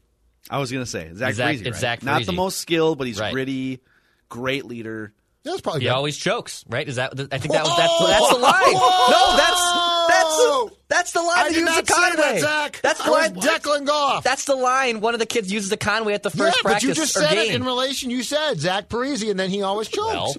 Whoa! I mean, you thought I was being mean to Ryan Hartman? Where's the evidence? He went to the finals once and has made it to the second round. I, only, I did not see that coming. Always By the way. Charlie Conway definitely didn't choke on that penalty shot. No, he didn't, though. Top- he made top it like his coach did. Yeah, that's true. Yeah. Have you worked Uh, on your move? How about you finish what you started?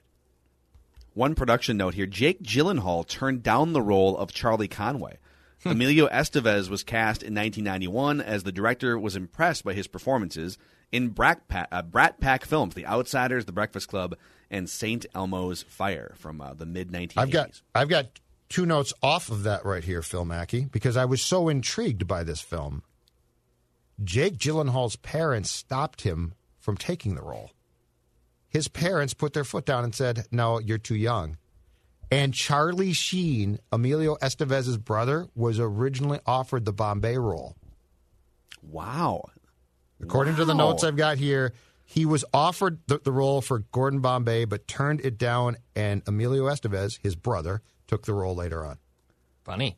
I could totally see that. Like a, So I'm just you know, envisioning his character in Major League, but as a hockey coach. I could I could totally see that. One other note on this here, uh, just Gordon's relationship with Charlie's mom is super weird. Like she hates him at the beginning, and then there's that whole scene where there I think it's the Rice Park scene where. She's fantasizing about living in an ice castle, and that's my room up there. Yeah. And then I gave Charlie. Charlie that room, and then and then? Gordon, you know, Gordon's like, "Oh, which room can I have?" And She just you know, like a, a, just an, an easy transition of like the topic, right? Well, what room can I have? And she stares at him like, "What? Why are you already thinking about our future together? You can't just come into our lives and envision us living in this mm, ice castle together. What are you doing?" She's It's very, jaded. She's very jaded. I feel like there there was a story arc f- for her that didn't get told, like about the ex. I'm good with that, by the Yeah, way. Yeah, by the way. Oh, I am that. too. No, I, I actually, my favorite part about the the relationships in this film was the fact that they didn't develop that one too much. I was really because they could have done way more with it. I was so happy. There was no obligatory sex scene. There was none of that. I was very happy about that.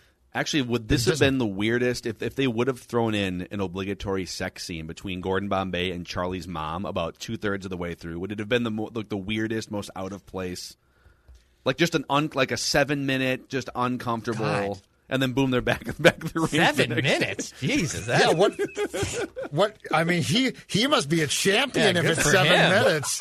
If if you can put if you can give him seven minutes in, in a film, I know a I lot mean, of I know a lot listen, of people he- that he- really look up to Emilio Estevez. He is Gordon Bombay. Game of all right? Thrones doesn't even go seven minutes. I mean, like, that that that's vulgar. That's a lot. Vulgar, Uh, all right. vulgar. The last couple categories here, boys. So we're gonna. so we've done we've done the villain rankings in Action Movie Rewind. We've done the relationship rankings in Rom Com Rewind. We're gonna do the believability of the sports action alone rankings here. All right. And so we're looking for a score one through ten, just the believability of the sports action alone as a category. One through ten, Judd. Well, if it was based on the Hawks uh, and their play, I'd give it a nine because the Hawks looked very real. But unfortunately, it's not. It's a two side story here. I'm going to give it a three. It it gets a three. That's actually pretty generous. There was a figure. That's actually pretty there generous. was a figure skater Yeah. to the side. Well, but but keep in mind too. In the last two months, we have watched a film that had a Knicks Kings NBA Finals. Okay, It's true.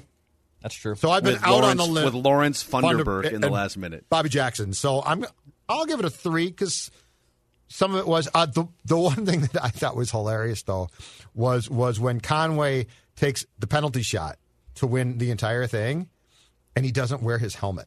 Like it's just off. Like it's like Also, circa 1971 the- National Hockey League. the cockiness of Conway to do like four circles before he takes the puck.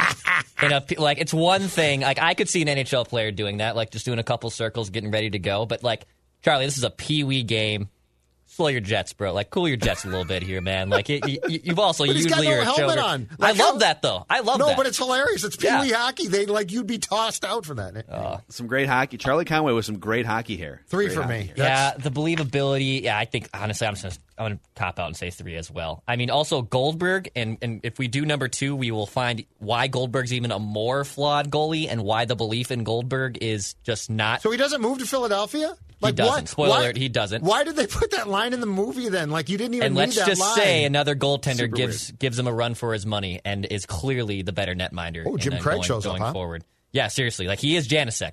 Like yeah, yeah, yeah, Janaszak won you a national championship. Like we're not playing for a national championship here. Craig. Oh, that's a great. I love Um, that line. But at the same time, yeah, like there's roller skating. That he basically takes this band of misfits, and and also the, the the scene where he first meets the team. I don't think that's a pond.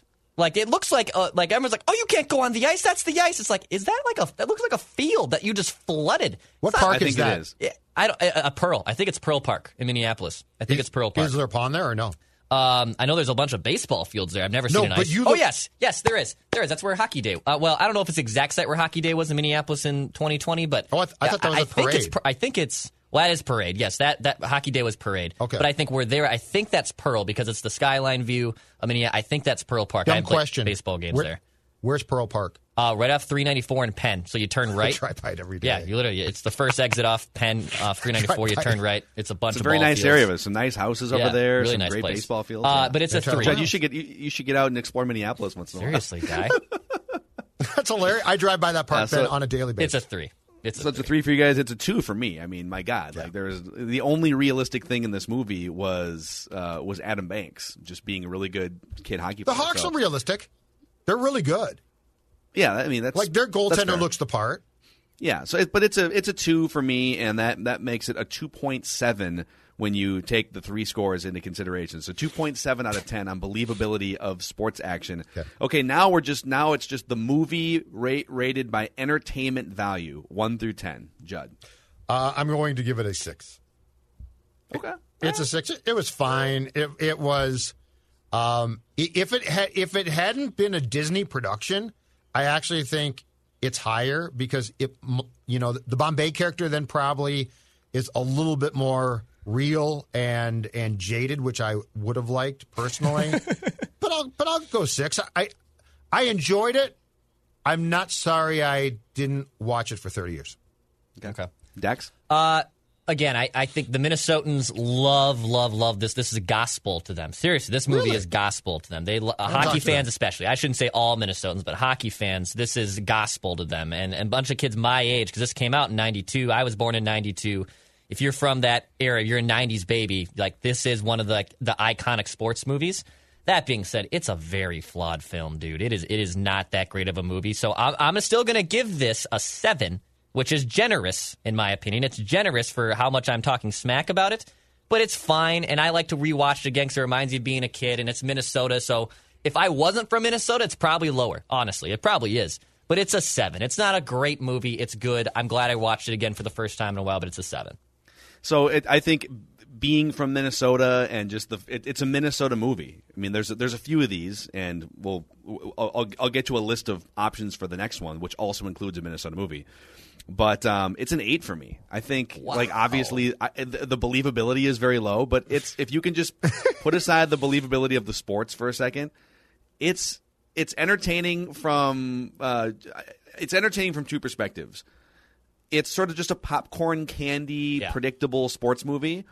Um, but it's also entertaining because there's so many unintentional laughs and bad acting, and so it's it's one of those movies that I just love to watch whenever it happens to be on. So it's an eight for me, which makes it a seven average score between the three of us for the Mighty Ducks. Boys, I think we should do another sports movie next week. I think we should go on a little, little run of sports movies here and give the give the people what they want. And because it's baseball season, I have three baseball sports movies from similar era, like late '80s to the mid '90s. I want to throw For these love of the out game is out. somewhere. I'm not doing that. I'm not That's doing. late. I'm that's not, late '90s. We'll get to that at some point. We will do that one at some point. Just awful. Okay. He flirts with a perfect game. Oh, it's The, the mechanism. So I want to throw these three out, and All then we can discuss and maybe pick one at random. Okay. So the original Major League from 1989. Okay. Sandlot. And then Minnesota-based Little Big League from 1994. Ooh, I like all these movies. I'm I, honestly I'm cool with any Well, of these. Sandlot's three. a Sandlot's classic. a classic. I almost Um, feel like so- we should do some. Yeah, Because I think I would we- what if- praise Sandlot. I, I I think it's fa- great. Then I think the best one for the purposes Little of this Big League is going to be your Little. Big League. Yeah, yeah, may as well keep going. I don't. I've only seen parts of this film. I have again never seen the whole A thing. young Valleyfair, Valleyfair, big Valleyfair uh, part in this movie. Oh, really? Yeah, pre From the wild, pre wild thing. I think Valleyfair. even. Oh, like that's no. how it's like Oh. when it was like one of the first year Valleyfairs opened. I think. Yep. This is early Valleyfair. All right, Mm-hmm. so we're doing Little Big League next week for Minnesota or for Sports Movie Rewind. It really is Minnesota Sports Movie Rewind because Little be back to back Minnesota. Let's just do all films from here. There's a ton All of films. all that have been shot Minnesota films? Yes. Yes. Yeah. What's uh, Jingle All the Way? Wasn't that shot here too? Yeah, that was that was shot up. We almost did that. Um, another, yeah. There's What was the Christian Slater one? Baboon Heart or something? Do, do you guys recall that one? Seen them. No, I don't think It was so. right after he. I think it was right after he did Heather's, which is an absolute classic film. I think, and he shot a film here. I, I think we had. I think the state had better tax breaks in the '90s for film. Yeah. no, I'm dead serious. I think it did too. I'm not joking. No, I think we right. had tax breaks here that might have gone away. Let's get them back. I love Hollywood. Well, there it is. That's Judd's first ever viewing of The was- Mighty Ducks. I'm glad I we'll saw put, it. We'll, we'll put D two on the list at some point. I'll wait 'cause I 30 years. That that one might even have more fodder for us. D two. How bad is but, it? uh, It, it It's- it's it's flawed. It's it's flawed. I love how Declan now has to pick apart things from his childhood Yeah. and just admit that they were probably crap. Oh, and it's awful, it's dude. painful because he can't help himself. He has to do it, but he just like covers his eyes and says stuff like it was flawed. Oh God, Julie the cat. Yeah, Julie the cat. All right, like, we got loved we got to run. We That's go. a wrap on Bye. Mackey and Judd for today. Don't forget to uh, check out our YouTube channel, Score North MN and Purple Daily Podcast for daily Vikings conversations. We'll see you guys later. This holiday, whether you're making a Baker's Simple Truth turkey for 40 or a Murray's Baked Brie for 2, Baker's has fast, fresh delivery and free pickup, so you can make holiday meals that bring you all together to create memories that last. Baker's, fresh for everyone. Free pickup on orders of $35 or more. Restrictions may apply. Get more ways to save at the Buy Five or More Save $1 each sale. Just buy five or more participating items and save a dollar each with card. Baker's, fresh for everyone. This holiday season, Peloton's got a gift for you. Right now, get up to $200 off accessories with the purchase of a Peloton Tread. Accessories like non slip grip resistance bands, a heart rate monitor, yoga blocks, and more. Take your workout to the next level with Peloton. Motivation that moves you. Hurry, this limited time offer ends December 25th. Visit onepeloton.com to learn more. All access membership separate. Offer ends December 25th. Cannot be combined with other offers. See additional terms at onepeloton.com.